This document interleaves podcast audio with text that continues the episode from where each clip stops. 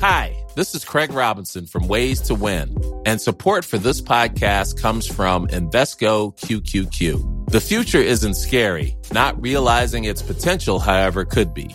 Just like on the recruiting trail, I've seen potential come in many forms as a coach. Learn more at Invesco.com slash QQQ. Let's rethink possibility. Invesco Distributors, Inc.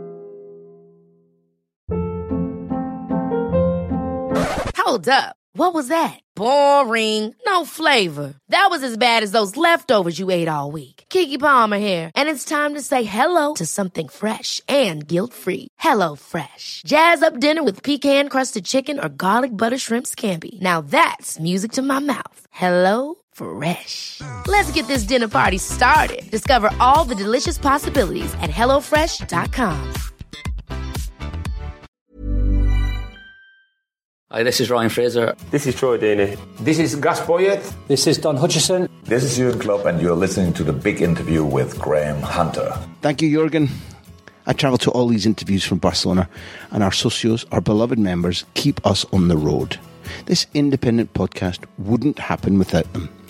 Please go to patreon.com forward slash Graham Hunter right now to join us, to become a socio, and to get every interview we produce without adverts and before it goes out on the main feed, plus lots of bonus content, including the chance to put questions to our guests and to me via the monthly Q&A. So do please go to patreon.com forward slash Graham Hunter and join the club and get your family and friends to do so. Maybe even strangers in the street. Love you.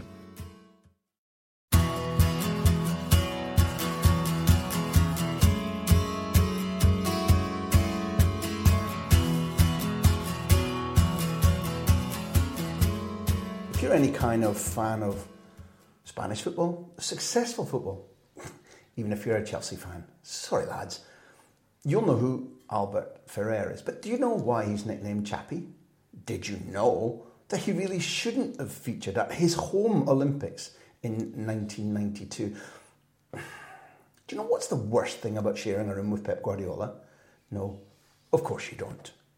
But Albert Chapi Ferrer, gold medal winner, part of the dream team. No, you're not dreaming, he was. He speaks to the big interview this time. This is part one. Almost unpredictably, there's a part two coming next. Maybe the centrepiece of this, if you believe like we do, that Roberto Mancini is some sort of footballing god. And remember, he goes back to the cemetery where his president of Sampdoria is buried, and he sits on the wall late at night to talk to him. Well, Roberto Mancini isn't simply a title winner at Manchester City and a beautiful European Championship winner with Italy. He's the man that Albert Ferrer was charged with man marking in the 1992 Champions League final by Johan Cruyff so that Barca could win. Do you know who tells this better than me? Chapi Ferrer does. And here he comes.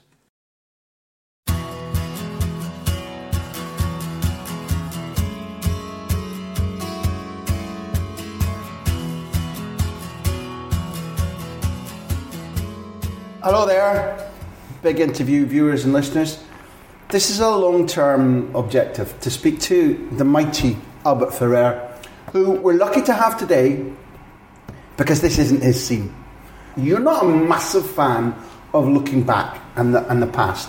And part of the reason we're here today because it's fascinating that somebody would like to change coaching Edmilson and, and Belletti and maybe Rivaldo and Ronaldinho, depending on the budget. A little bit tighter here. Uh, yeah, no, no, no pudding, no sweet, no dessert today because you're the coach of Barca Legends, and you want to change that potentially for potentially for coaching maybe Bolton or Bournemouth or whatever um, to to get back to your passion.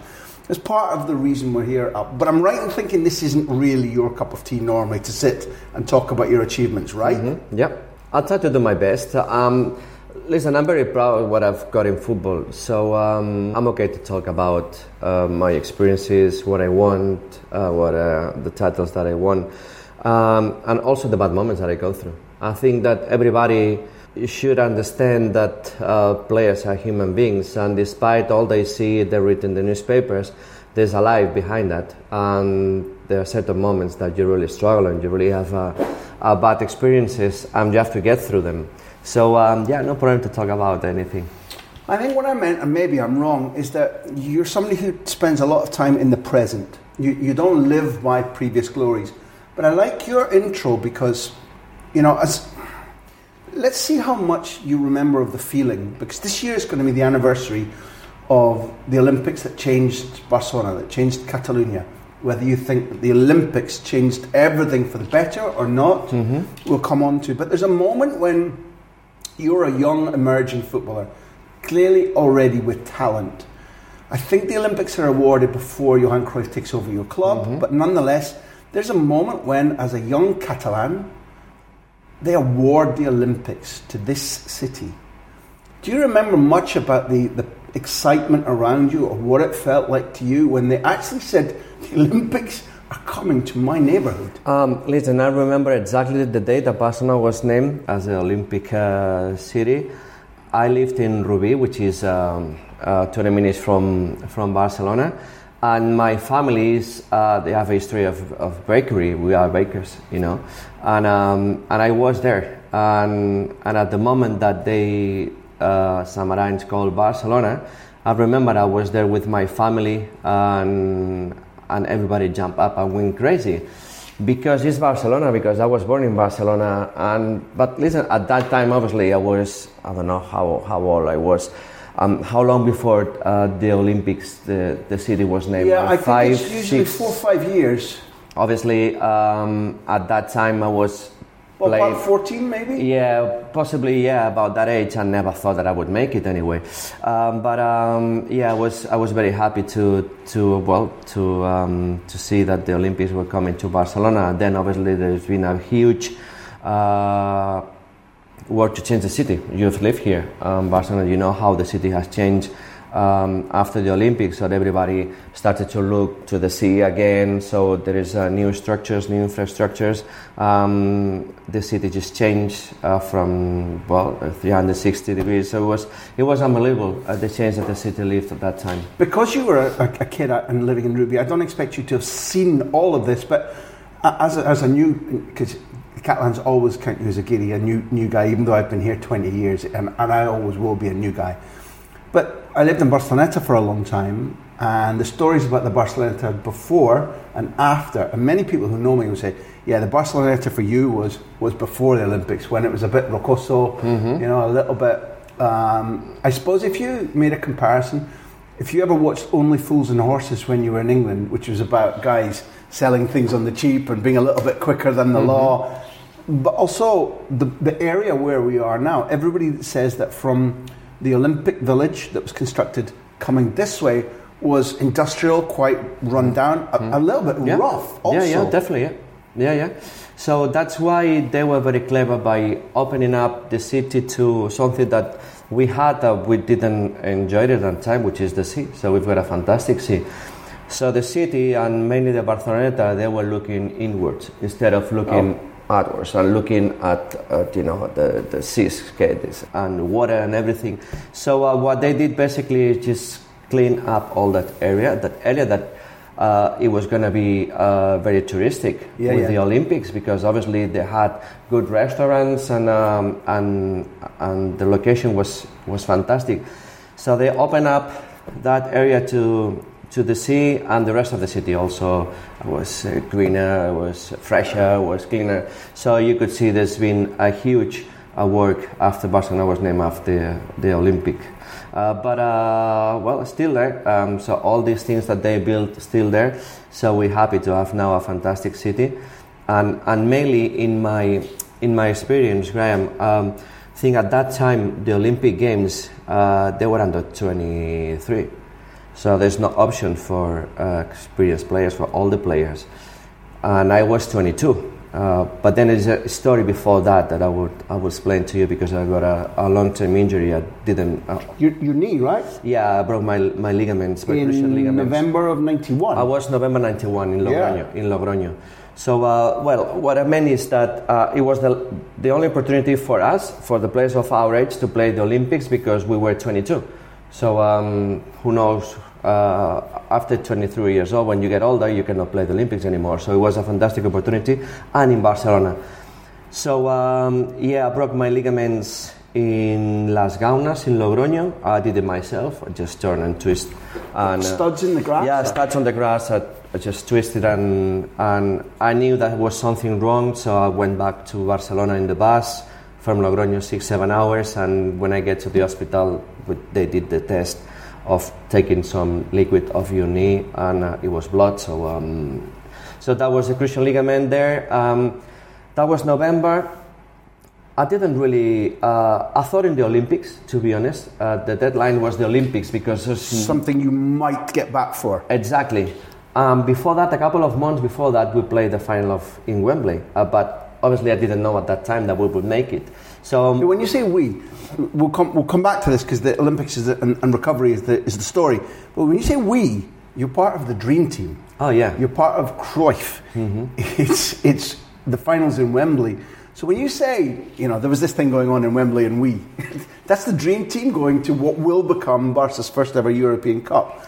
But your recuperation initially in your mind is that's probably too cl- the end of the domestic club season for Barca Exactly. is possibly too close. Exactly, because the final was 20 of May, so it, it would have been end of May, so I was broke my knee in November, so it was really, really tight. It was six months, so um, obviously those injuries, uh, the minimum is six months. Then From there, it depends how you recover.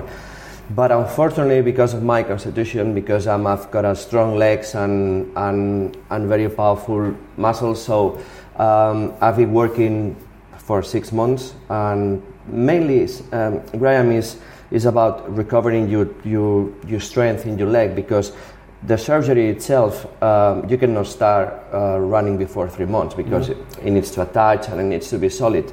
So I've, before three months I couldn't do anything. The first three months it was very frustrating because all of a sudden you're playing a game and the day after you cannot even walk. So it's, mentally it's very tough. But uh, yeah, the last three months yeah, we did a good job. I say we because myself, uh, the fitness coach, or the physiotherapist, everybody. the famous Paco Seirul·lo or Paco not? Was there, but um, also is Àngel Mur and Famous, and famous. Joan Malgoza. I don't know if you remember him. He was he was basically uh, uh, the fitness coach in terms of gym things Okay. and, and power and, and weights. So we we worked we worked for six months and. The final of the Champions League was the 20th, and I played my first game on the 10th. I think it was against Cadiz at home, 10 days before the final. So uh, it was crazy. It was it was terrible mentally. But and then the final arrives, and not only are staff from uh, um, I've been chosen by to start the game in the first eleven, but also Johan just gave me the responsibility to mark man to man all over the places to Roberto Mancini. You see, this is a story you've told me before, and and and he he did he did more because he was really specific, wasn't he? About that guy doesn't play, right? Yeah, I did that before in the domestic league with players like Butragueño, like Fran, the father of Nico. Wow, what a what a Uh, f- Fran didn't seem to touch the ground, man. He was Exactly. a. So even Fran said to me sometimes, Chapi, leave me alone. He said, Look, Frank, I, I don't want to do it. I mean, I'm not playing. You're not playing, but you're not playing either. So it's the manager, Johan, who told me to be on you. So uh, we had a good relationship. So I had the responsibility. There was an extra time. Obviously, I was dead on the last minute, but we got it. And, and from there, then obviously, I still had a month to the Olympics and, and I played them. So, but wait, so you make it, but I wonder if there, I w because you you began this by talking about a lot of us forgetting that, that players are human beings too. Mm-hmm. It's a theme that comes out in our interviews a lot because some younger audience are taught that footballers are commodities mm-hmm. because. And younger journalists too, because in my day, when I began, the manager would take you into his office for a little glass of whiskey at the end of the game yeah. uh, whether you were his friend or not. So you build relationships. Now, that doesn't always mean positive, but it can lead to understanding. So I would ask you weren't you carrying more than the nerves about your knee and your recuperation into Wembley? Because everybody I've ever spoken to from that era, from that team, talks about the the weight of Madrid having been the dominant club, Barcelona having been to the final a couple of times and lost in the 60s, but also Steaua Bucharest. But also there's this crazy thing that maybe you can confirm or deny, but Cruyff is the author of the world knowing about it. He said that before there was a a pessimism that in Cat- where, where, whereas in Madrid there was Geta, we are Madrid. In Catalonia there was no, we better not. There was something about the mentality. We are very pessimists. We've always been pessimists. So uh, since Johan arrived, I think it changed everything. It took a couple of seasons um, from the 88th to 90th. 1991 is the one they arrived, and from there, uh, fortunately for me, we won four consecutive leagues. So when we got to Wembley, we already won uh, two leagues titles in a row, and one was against Real Madrid, the first one in Tenerife. So we got to that final, and talking to people, even talking to Julio Salinas, um, myself, and I, I was very close to to miss the final because of a gastroenteritis. So um, You get so close because of the knee, and you nearly miss it because my knee was perfect, but then because of the I don't know the stress or call it whatever you want to call it, I don't know if it's because of the previous six months, it's because it was the first final, well, the, the first time that we could really achieve uh, the objective to winning a, a title, Champions League or Europe, uh, Copa Europa for Barcelona in in his history. So um, I, I nearly missed it. So the last day I couldn't train. So it wasn't until the last hour that uh, you felt weak. I felt weak, and uh, but at the moment that I stepped on the ground uh, for the warm up, and I see this stand full of because we warm up on the Barcelona stand full of Barcelona supporters, and it was sounding, um, you know, the the Montserrat Caballé and Freddie Mercury song Barcelona. Wow. So that was Which is so unbelievable. It was so emotional. And de gallina, exactly. At, at the moment, it was incredible because Julio Salinas said the same to me. Julio was just crazy two hours before in the dressing room. He didn't know what to do. He felt sick. So at the moment that I just stepped on the grass and everything went like that, Like magic. and within a second, we started to focus in the, you know, in the warming up and people and objective, and that was it. But the previous three days, because we went three days earlier, They must have seemed long. terribly long because we normally go with Johan. We we did that. We we play on Wednesday. We normally in Montaña when we when we stayed when we play at home. Uh, we went on Monday, so Monday, Tuesday, Wednesday. Wow. Sometimes now, I think now they go the same day if they if it's possible. Well, one of your teammates introduced the idea about the opposite. Exactly. When Guardiola is the coach, he says, "I want these guys focused on, on the game. Everything else, if they give me in the game, they get their free time." But but but Cruyff, also the Italian way then was Yeah, yeah, exactly. isolation. Exactly, isolation and don't think about it and get out of the city and, and people. So um, we were there two or, th- uh, two or three days, and and then on top of that, it's fair to say that I didn't enjoy the game. Um, if you talk to people, very few of us enjoyed that game because of the responsibility that we had. And obviously, it was a tight game, but uh, the responsibility That's, for that's in your head as you're competing. Yeah, yeah. Well, when you competing, not, but there is no a moment where you just relax and And I enjoy it. I understand. Yeah, You know now what I mean? Yeah, In yeah, terms of- yeah, yeah. be relaxed on the pitch and you know no it was all tension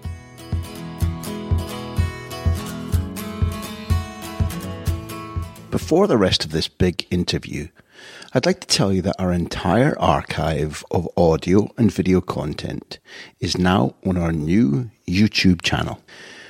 We've begun filming all of our interviews, and there are already loads of clips with guests, including Rio Ferdinand, Conor Coady, Brendan Rodgers, and Jamie Carragher, plus full interviews for you to watch and to share. Please do share with friends. Go to YouTube and search Graham Hunter or click on the link in the show notes to this episode and become a subscriber. I honestly think you'll enjoy it. Thanks.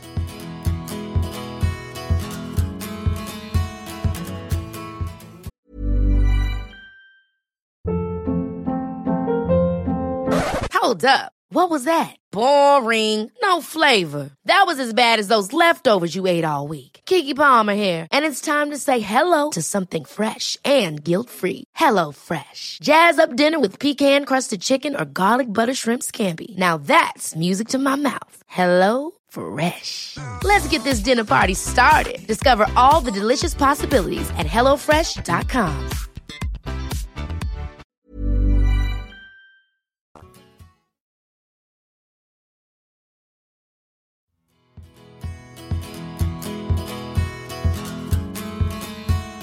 What did you know about? How much did you know about Mancini before? In terms of because you're. We're going to talk about your coaching skills in the second half of the interview. But you're a very detailed man. You know, you mm-hmm. you you've often said in your past you like to be under pressure. If you if you're not put under pressure, maybe you don't Yep. get. But when you're under pressure, I've seen you working La Liga television. You like detail. You like to study. In those days, you couldn't do that. No, What did, how much do you remember knowing about Mancini before you started? Well, um, the staff just talk about me because at that time we didn't use the videos. Um, so it talk about me, how he was. Obviously, I saw him playing before, but um, what he normally does on the pitch. Eh, they said to me that he's got a lot of uh, had a lot of freedom to move all over the places, and that the main thing or the most important thing is trying to be close to him so he cannot get the, on the ball. So at the moment that he gets on the ball and he controls the ball is similar like Roberto Baggio, you know, that had an individual marking also in Turin.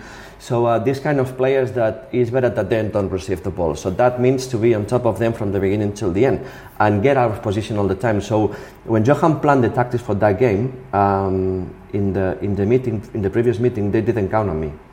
So it was like a 10b10 tactical preparation because we all know that myself and Mancini will be Doing, marking doing your him little dance. Aged 19, 20? 21. Yeah. Okay, so 21, you, you, you played in a final before because you, you played in Rotterdam against Manchester United. Yeah. But at 21, I'd argue, even when Johan Cruyff gives you the instructions, you've got to have big bollocks when Mancini goes, okay, I'm going to take you way over there. Now, you're the, nominally, you're the right back. Mm-hmm. So even Johan Cruyff, the great man, has said, Albert, this is Catenaccio. You, you're, he's in your Mm-hmm. pocket. Everywhere he goes to the toilet, you go with him. Even so, when he takes you way over there, there's something in the back of your head that you've been trained with. What am I doing over here? Yeah. You need big bollocks. Yeah, well, mm, I need to do what, what Johan said. Uh, I mean, I had my opinion, but obviously, if it was good for the team, I had to do it. Obviously, I wasn't, I wasn't not enjoying that game when I had to mark um, Butragueño or Mancini or Fran. I didn't enjoy those games because uh, you have to think that um, when we don't have the ball, I have to do that. I have to mark. But normally, possibly not in that final, but in the rest of the games, we had most of the ball. So I was all the time out of position. I would try to ask for the ball and be involved, but in in positions, in places that possibly players don't give me the ball because you know it was a strange even for them. So this is something I had to do. But uh, I did I did that uh, that job. I think I did pretty good. Um, I just last for 120 minutes after being six months without playing. So I was I was very happy. But then there's another history because it's not only what happened before, it's what happened after. So obviously for the gastroenteritis, I, I took some pills, and then I had to do the anti-doping um, test. Okay, so um, everybody went in to celebrate. I had to go to the to the anti-doping room, so I lost. Uh, I missed the celebration. The celebration in The the, joy, room. the, the, re- the immediate return for 120 minutes of closing down Roberto Mancini, and you're like, and this is what I get? Yeah, it was terrible because And you couldn't piss. Uh, no, of course it took it took ages. It took an hour or something, and so I did the test. But in my mind, it was, and straight after I did the test, I asked to the doctor, "Doctor, please, did you write down everything that I that I took? Yeah, because obviously." And he said, "Yeah, don't worry, because uh, everything is tested. This all the pills that I gave you, they're allowed um, for the medical staff, so that's not a problem." But um, because of the pessimist kind of uh, mentally that we are, the the the culés, uh, I thought, let's see if if he put something that I couldn't take. Um, I was thinking even if if I, I would have given positive, look how silly I was that they could take the Copa Europa from us. I mean, it would have. I, I would have been sanctioned, but This is just something inside that comes out and go, what Exa- if? What if? exactly. Uh, Graham, it took three weeks because they send the results to you by mail, no email, but mail at Yeah, home. yeah. So it takes three weeks to receive the letter from the anti-doping. So it was crazy these three weeks how how bad I, I felt, and unfortunately, everything. When, and when the letter opens, yeah, I think everything was fine. if I don't remember wrong, Pep Guardiola says subsequently that he drank so much the night that the next day he was so ill and he couldn't eat his breakfast. Joan Gaspart went swimming in the Thames. Yeah, yeah, that was after.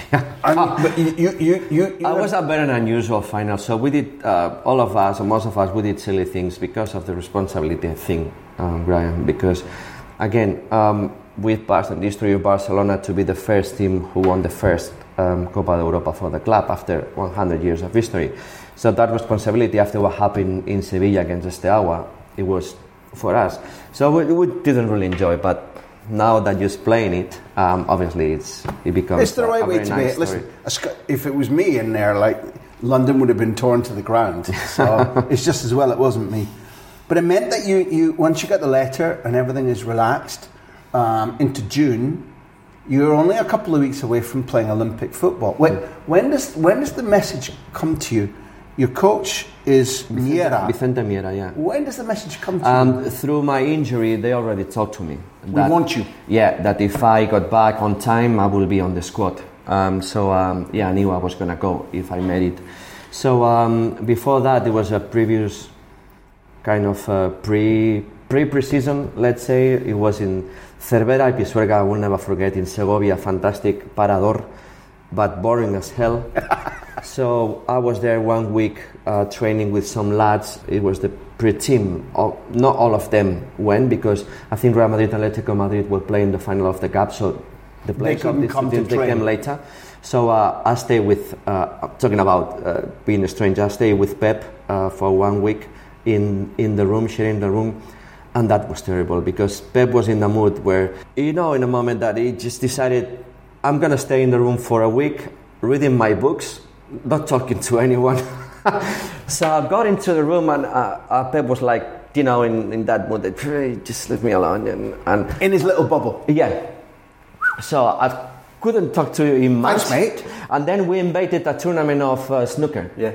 And I played with a couple of uh, players uh, at the tournament at the hotel. Is this the secret third medal? Did, did you win? I think we won that tournament. You can yeah. say yes for the benefits. Yeah, I think we won that tournament uh, with Chichi Soler and, and Vidal from Mallorca. Right. Um, yeah. So uh, it was a very difficult time, the pre pre season, and then obviously we moved to Valencia and and everything was fine from there. But we were away. We've been away of the Barcelona. People won't know. People listen to this, and part of the reason I, I I mention it is that it's now what thirty years. That's what we're going to be celebrating in August. A lot of people won't know, and they won't understand why Valencia. Three hours down the road, it's the Barcelona Olympics. What the hell? Well, I think the federation just took a, a very wise decision there. Because if we would have stayed, we call it Villa Olympic, I don't know how it's in English. Yeah, in the Olympic the, Village. The Olympic Village. Um, that was a mess. Um, you might from day- gone from- to play. From day one. that was a mess. It was parties every night. So um, we could have really lost concentration in the tournament. And, uh, but uh, more problems because uh, Vicente Miera was so concentrated in the tournament and we had so much pressure also because uh, we were the host, you know. So we were not allowed to go to the opening of the to the Olympic ceremony. Wow. So um, there was a big problem there, and then all the players decided to talk to the, the boss of the federation, and, and then against the manager Whoa. because he didn't go to Barcelona. We took a plane and we went to the opening. Seriously? yeah, that was crazy. So um, we were waiting to come out because we were the last, the last country to come out. Yeah. Um, we were waiting in the Palau Sant Jordi, and I remember that day when we went out, and it was the moment of uh, the uh, dream team, the NBA dream team. So we were all looking for uh, Magic Johnson, Michael Jordan, Charlie so, uh, Barkley. That was our time to, to do this round all over the pitch, around the pitch, and see these guys there. But uh, we were not we were not going, so we just we decided to go, but we were not going. And, um, and then everything, we came back the day after, and everything started in Valencia. The game that we played against Colombia, No. there you go. Well, first of all, I'm pretty pissed off with the, the Valencian public. 18,000 people. No, That's ridiculous. That was what I was going to say. The first game, there was nobody on the stadium. They're not interested. Listen, we didn't, we didn't even have a sponsor. We had no sponsor. You know why? Because the Olympics, everybody pays attention to obviously athletics hmm. and, and all this stuff. Football in the Olympics in that time it was because it was not professional. It was under 23, so nobody really thought that we would do something. No sponsor on the shirt, and uh, no people in the stadium the first game. It is true that after we started winning games, people will come, but um, Just so was- that everybody knows, in goals Tony, Albert Ferrer, Lasa, Solozabal, Lopez, Abelardo, Berges, Luis Enrique, Pep Guardiola, Kiko. Alfonso, and then coming down a little bit, Cañizares, uh, Amavisca, Manjarin, Pinilla, who you've been with throughout your career, a Catalan striker at Barca. Mm-hmm. Um, and playing opposite you, one or two names, including uh, Faustino Asprilla. Um, but yeah, because I, I, don't ask you to not to remember every single detail. I spoke to Kenny Clark, who was the linesman from Scotland. Marcus Murk was the referee, and he said it's one of the most memorable games he's ever had. And, and for those who don't, it's about 62 yellow cards, something like that, four reds. And it all starts in the second minute with a foul, a bookable foul by one. Yeah, I got the, I got a yellow in the second minute. Yeah, and, and, and, the madness began. Yeah, it was it was a very tough game, a very intense game. Um, well, actually, as you said, um, 18th minute, uh, player sent off from Colombia, 23 and 53 two sending off for us, and then 87 for Colombia. So it was it was a crazy game, very intense. Uh, you know the the games against South American teams normally they tend to be intense. And uh, but that was our first victory, and then after that day we started to Egypt. Yeah, Egypt. Who had um, Tamer Hamid sent yeah. off? Mm-hmm. Um, I think Qatar, who had two players. And then in the quarterfinals, I think it was Italy that I missed that game. You did because of the of booking, of course. Yeah. Then it's Ghana, and a man who, who must hate Barcelona, Sami Kuffour, hmm. who famously smashes the ground in Manchester United Bayern Munich in '99 in the Champions League final. Sent off. Okay, it's in Valencia, and it's Spain two, Ghana nil. Abelardo scores, mm-hmm. and you're in the final. Um, I wonder, stepping back for a second, what was going on around you. There, there weren't mobile phones, but your family, everybody that's that's taught you things, everybody, everybody that's mattered to you before you become even a semi-successful footballer, see you um, doing a grievous injury, coming back, winning the first European Cup, being picked for the Olympic squad, and now you're on the verge of the final. The final, which will be translated from Mestalla, because all these games, I'm certain, are in Mestalla until mm. the final. Yeah. And now you're coming up to Camp Nou. D- did, did you have any sense at all from phone calls, or I don't know if they wrote you letters? Oh, uh, yeah, that, that was crazy. The days, the previous days uh, to the final, that was crazy. People phoning, phoning, and, and talking to me because they realized that now we made it, and, and well, football in the Olympics okay, we're gonna play in the Nou Camp. Um, hundred thousand people they were there. How many did you expect? Because there is not a big feeling for the red of we Spain. expected full. Yeah. Yeah, because of uh, we generated in the media um, a, a, fantastic uh, current of opinion. So um, from the same from the quarterfinals that we beat Italy, everything changed. So every, everybody started to take us a little bit seriously, you know. So um, just getting to the final and, and being able to win a gold medal because. But there's not a great feeling for the red jersey of Spain in, in Camp Nou and in Barcelona. No, but uh, listen, it was it was fantastic. So it, that it just was, got set aside. Exactly. I mean, there was no no problem at all there. So. Um, it was Olympics. It was completely different. So it was full of people, and uh, and the atmosphere was was great. So um, we put hundred thousand people there, and yeah, it was it was a great game. A game that um, that we started winning. Then this Poland scored twice, so we had to turn this around again. And I remember the last goal. It was a corner kick that I took in the minute 89, I think and the ball went to Luis Enrique, who had a shot, went back to Kiko, if I don't remember badly, and Kiko just smashed it into the net in the 86th, 87th minute. The picture that it was famous in the Olympics was, unfortunately, I was close to Kiko, so Kiko going on his knees, and myself just uh, celebrating with him and, and that was crazy. That was unbelievable. In that game, I was very close to score a goal. I hit the post, so you know everything was was unbelievable. And right, we have to understand also, possibly for people who who is not born in Barcelona. Um, I heard the word Barcelona in when I was 13, 14. I was playing the final in Barcelona in my stadium at the Nou Camp um, being player of Barcelona and now player of the national team with the possibility to win a gold medal, and I won it. So it was like, what else I can ask for, you know? So seven months ago, I couldn't, I couldn't even walk, And seven months later, I'm, I'm here celebrating a gold medal in my neck, hanging from my neck, and in the Nou Camp. So that was that was crazy. Everything that you've just talked about, the product of hard work, or do you believe in luck, fate, destiny? hard work is, is necessary, but I I think that all elite athletes have it because um, this is the minimum. And, and luck, yeah, you need luck. Um, definitely. Uh, when I signed for Barcelona, I was 13. I was signed as a striker from my from my college, from my school, and then the right back injured. Uh, they tried me as a right back, and, and from there I played right back because as a striker I, I, I wouldn't make it in the first team. And so everything, you know, there's certain moments, and the life Johan Cruyff said to me when I was at Barcelona B, go to Tenerife six months, get experience in first division. I was second division B, first division, two categories, uh, and then you're gonna be back at the end of the loan. Yeah, okay, you think yeah, but Yeah. you know, you never know. So um, and I went back. Um, at The first day I was in the first team, so um, everything went right. Our sponsors Bet365 asked two questions, and you pick one. Either how do you rate Spain's chances for the World Cup this year in Qatar, or where did the nickname Chapi come from? You pick. Um, the chances for Spanish, for Spain. Spain to win the World Cup. Well, I'll tell you the, the two of them. Chapi is very is very fast. Chapi comes from Chapa, and Chapa in Spain is the, the top of the bottle, you know. So one of the possibilities is Chapa because I'm very small, I'm short.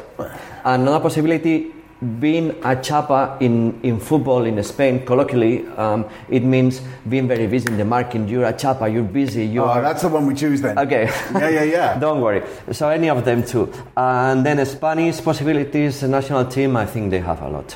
Yeah. Because they have improved so much under Luis Enrique. It's a brave national team, a brave team, presses high all the time. Um, they play fast, they have quality. Um, they have uh, ability to move the ball from right to left. They have fast wings, and and they have directness. So Lucho is like that. Uh, Lucho is a top man. So I, I had the the batch, coaching batches with, with him. is a is a manager that um, it will go straight to you. Might know him. Uh, no jokes with him. No There aren't, talking there aren't from many behind. people like him, are there? I love He- him. I love him. Me too, 100%. What you see is what you get. I love Luis Enrique and the way that Spain team because he went from that way of playing from the minute one. Every single training, I watch all the trainings of the national team because for television also I do the national team games. And the trainings are exactly the same um, high press, intensity, don't lose the ball, right to left, being brave. Um, look at Spain, how they play now. Obviously, they didn't, they didn't win the last um, Nations League game. Semi-final, final, semi-final in the Euro, final in the Nations League. They could have won it, for so- a team full of guys who are 17, 18. Exactly. No other coach in the world puts Gavi straight in there. As good as Gavi is, no other coach has Gavi. Pedri. So um, it's unbelievable. That's what I mean. Um, I mean, we have the same kind of mentality. So it doesn't matter if you're 17. If you are good, you have to play.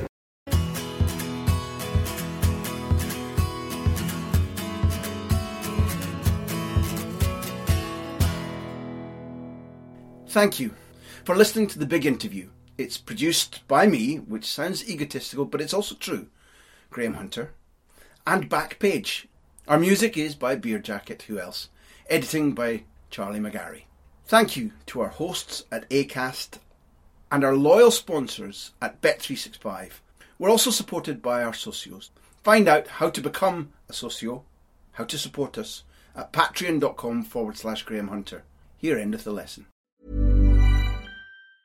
Hi, I'm Daniel, founder of Pretty Litter. Did you know cats tend to hide symptoms of sickness and pain? I learned this the hard way after losing my cat, Gingy. So I created Pretty Litter, a health monitoring litter that helps detect early signs of illness by changing colors, saving you money and potentially your cat's life. Pretty Litter is veterinarian developed, and it's the easiest way to keep tabs on your fur baby's health right at home. Go to prettylitter.com and use code ACAST for 20% off your first order and a free cat toy. Terms and conditions apply. See site for details. Ever catch yourself eating the same flavorless dinner three days in a row? Dreaming of something better? Well, HelloFresh is your guilt-free dream come true, baby. It's me, Keke Palmer. Let's wake up those taste buds with hot, juicy pecan-crusted chicken or garlic butter shrimp scampi. Mm. Hello Fresh. Stop dreaming of all the delicious possibilities and dig in at HelloFresh.com. Let's get this dinner party started.